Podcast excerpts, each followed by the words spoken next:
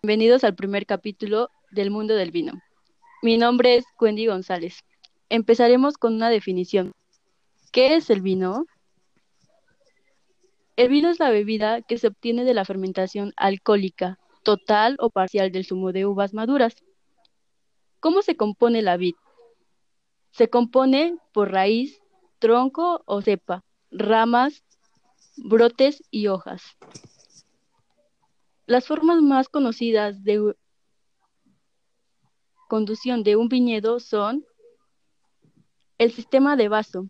Es, es el sistema en el que la planta forma un tronco bajo con una variable de entre 1 Otro es el sistema parral. Es un sistema muy antiguo que lleva a la planta a la parte superior por encima de los alambres que dan de ella. Y por último, el sistema espaldera. Consiste en hileras paralelas de cepas dispuestas con una separación medio de las plantas conducidas por diversos tendidos de alambre. A continuación, le cedo la palabra a mi compañera. Hola, mi nombre es Priscila Castillo y continuaremos hablando sobre el vino, específicamente en su fermentación.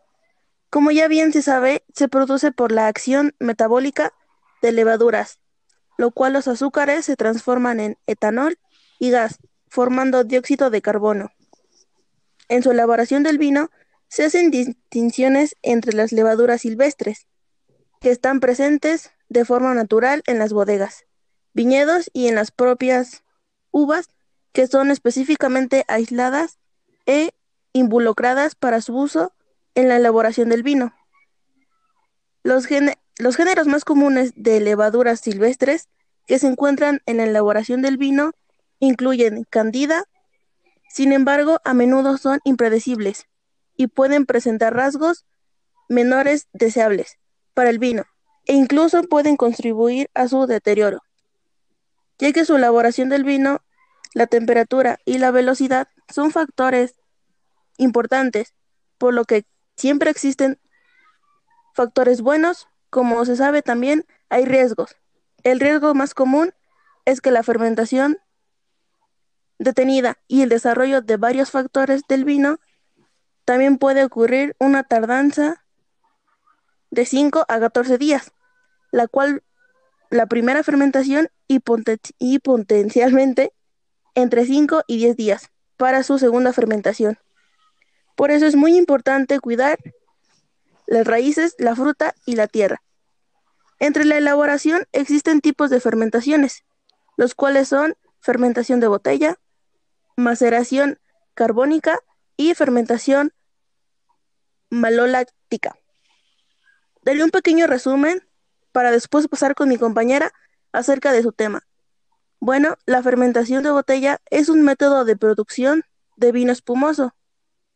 La maceración carbónica es un proceso de fermentación de la cual la uva entera se agrega la levadura. Se estimula para formar lugar dentro de las bayas de uvas individuales. Y la fermentación maloláctica es un producto en el cual las bacterias desempeñan esencialmente la convención del, del ácido málico de, en ácido láctico. Después de esta información sabremos cómo es fermentado un vino. Ahora sí, le cedo la palabra a mi compañera.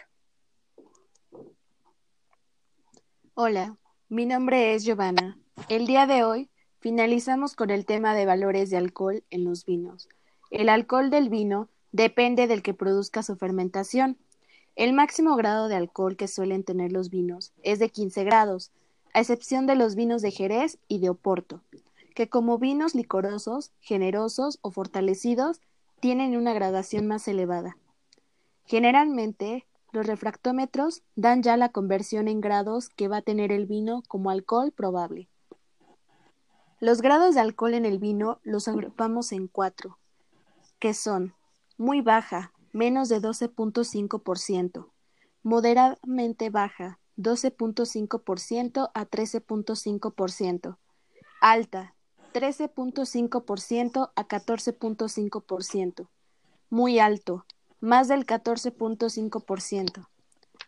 Los vinos habitualmente se hallan entre valores de alcohol de 10 a 14 grados.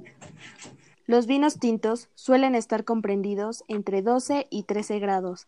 Y por último finalizamos con los vinos blancos y rosados.